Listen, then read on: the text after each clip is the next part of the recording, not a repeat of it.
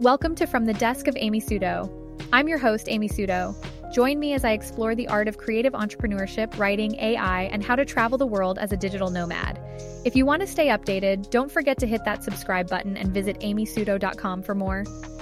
In today's episode, I'll share a guide for working remotely in Santa Teresa, Costa Rica. Let's dive in.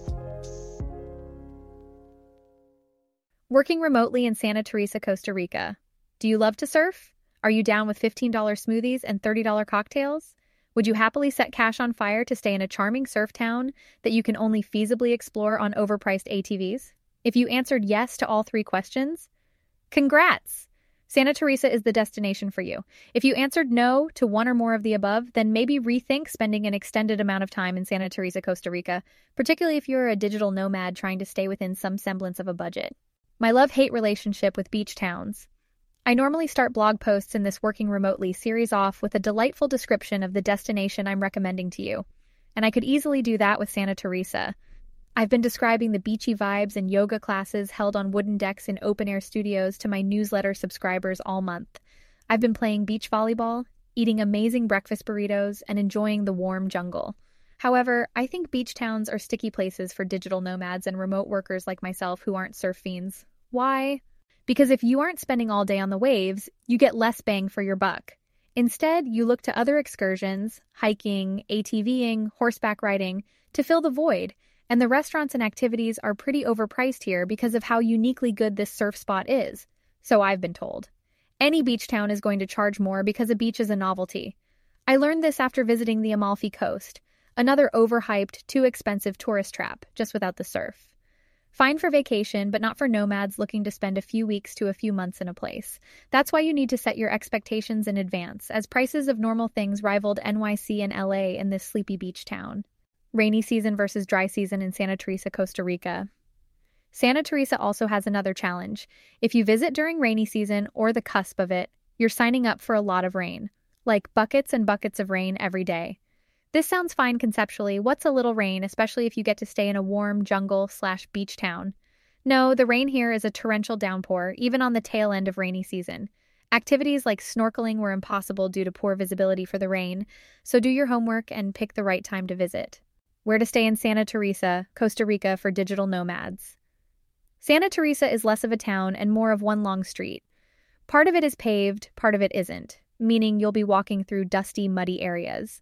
So don't bring your best clothes here and get an ATV if you want to explore. When it comes to accommodations, you have a few different options, but you definitely want to stay on this main road or as close as possible to it. I stayed in the Dreamcatcher with a nomad group I'm a part of, but I wouldn't recommend it. Instead, I'd recommend staying at an Outsite or Selina here. Two co working and co living slash hostel setups that are nice here and have good Wi Fi and accommodations. There is an Outsite located off the main street and up the hill, which means it's not really walkable and not close to the beach. I've heard it has great views, however, so if you rent an ATV, then this might be more doable for you. If you want something nicer, I'd recommend Somos. It's a surf hotel on the main street across from the beach, and you can stay in an Airstream or a nice private room, or share a dorm if you want something cheaper and more communal. I co worked at the Somos Cafe every day for the past week and love the vibes.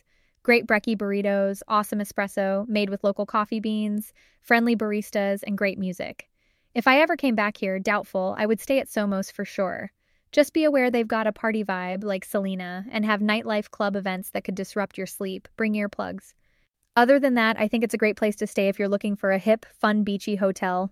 What to do in Santa Teresa, Costa Rica for digital nomads, surf or exist on the beach, or co work at Somos. I mean, you could do other things horseback riding, snorkeling, hiking at the nature reserves, but honestly, in the two and a half weeks here, I pretty much just hung out the beach, played poker with friends, learned some beach volleyball basics, and did many a weekday beach walk to Somos for my morning commute. Unlike Peru, where I did tons of activities and adventures, I really wanted to take it easy this month. While there are things to do here, I would also just like to mention that the lack of paved roads and non existent streetlights makes it a bit precarious to get around. This disincentivized me to really get out and explore as we didn't want to rent a car and the dust made ATVing look less fun. So, beach hangouts and card games with our friends it was. We also walked down to the tide pools, which are fun at low tide. Just be careful as they can be super slippery. What to eat in Santa Teresa, Costa Rica for digital nomads. As I mentioned, everywhere is pretty pricey, but the food is solid. There are a few standouts. Satori, great vegan vegetarian sushi options, good lunch spot, great vibes. This is a nice date night dinner spot as the open air restaurant has great music, a relaxing ambiance, and moody lighting. The bakery. This is a great breakfast lunch spot with solid brunch options on the weekend. Amechi. Amazing sourdough pizza. Highly recommend the margarita pizza with a salad and a Nutella pizza for dessert. Katana. Get the samosas and the tofu pad thai. The Nemesis chocolate cake is also amazing. Somos Cafe. Have I talked about them enough in this blog post? No, I don't think so. None of these are beach restaurants, but there are plenty of options for you if you want that vibe. Banana Beach was overpriced and totally okay, but they had nice seating and are a good place to post up if you want to sunbathe during the day or watch the sunset. Where to work or co work in Santa Teresa, Costa Rica, plus best insect repellent. There are an abundance of options for co working spaces in Santa Teresa. I'm partial to Somos Cafe, if you couldn't tell by now, as they have bomb burritos and a great playlist. No matter where you co work, though, make sure to stop by the Green World grocery store when you get here and get some natural insect repellent, as there is a ton of mosquitoes here. Keep your container and just return to the store to refill it. These natural, essential oil based repellents work much better than other chemical based sprays, and they're better for you and the planet.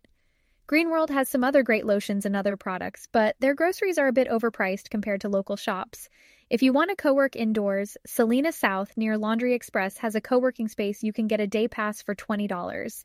They also have little meeting rooms if you're on a lot of Zoom calls. Their internet was mostly good, I've heard, but dipped out every so often. Overall, there are a lot of internet and power outages in Costa Rica, so it's not a super ideal place to co work from if you have a lot of calls that require strong Wi Fi. But hey, if you're just here to surf and chill, that doesn't matter, right? Last thoughts on Santa Teresa, Costa Rica. On one of the rare sunny days of our trip, my partner Kyle and I were walking along the beach as the sun illuminated the turquoise water and lush green jungle foliage. It was pleasant, the sun was setting, and the rays painted everything gold. People walked along the beach, some played beach volleyball, and the laid back beach clubs were turning on their string lights and luring people in with inviting music and cold smoothies and cocktails served in coconuts. I'm sure there was a point in time where Santa Teresa was freshly discovered a haven for surfers, a place where infrastructure met nature. But now it's been overly commoditized. This isn't a local gem. It's a Disneyland for tourists to experience not a Costa Rica that existed before, but a place created and reinforced by expats and vacationers. For some, that's okay. But for me, I didn't learn anything about Costa Rican culture while here. I just listened to a lot of Jack Johnson and drank $15 smoothies. When the novelty staying on the beach wore off, I longed for something that felt more real and less performative. Maybe I'll find that in my next destination, but as always, subscribe to hear about my travels as they unfold. My ratings of Santa Teresa, Costa Rica as a digital nomad affordability rating 0 out of 5. Ha ha ha ha, not affordable at all. Food quality rating 2 out of 5. Solid food, not very many options. Adventures, day trips 1 out of 5. Not very many day trips, and it's hard and expensive to get around. Cafe slash co working space availability, 3 out of 5. Good cafe culture and co working spaces for nomads. Digital nomad friendly city rating, 2 out of 5. Lots of price gouging, very touristy. Nomads get taken advantage of here and not great Wi Fi or cell coverage. Value of accommodations for remote workers, 1 out of 5. Overpriced accommodations. Overall rating, 1 out of 5. I wouldn't go back. Don't really recommend for nomads unless you surf.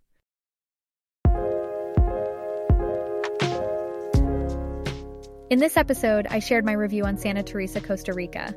From the desk of Amy Suto is powered by Wondercraft AI, a text to speech tool that you can train to speak in your voice to easily generate podcast episodes, voiceovers for blogs, newsletters, YouTube videos, you name it.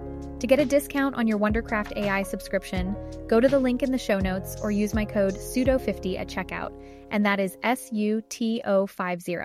Thanks for listening, and don't forget to subscribe or visit my website, amysuto.com, for more. And I'll catch you in the next one.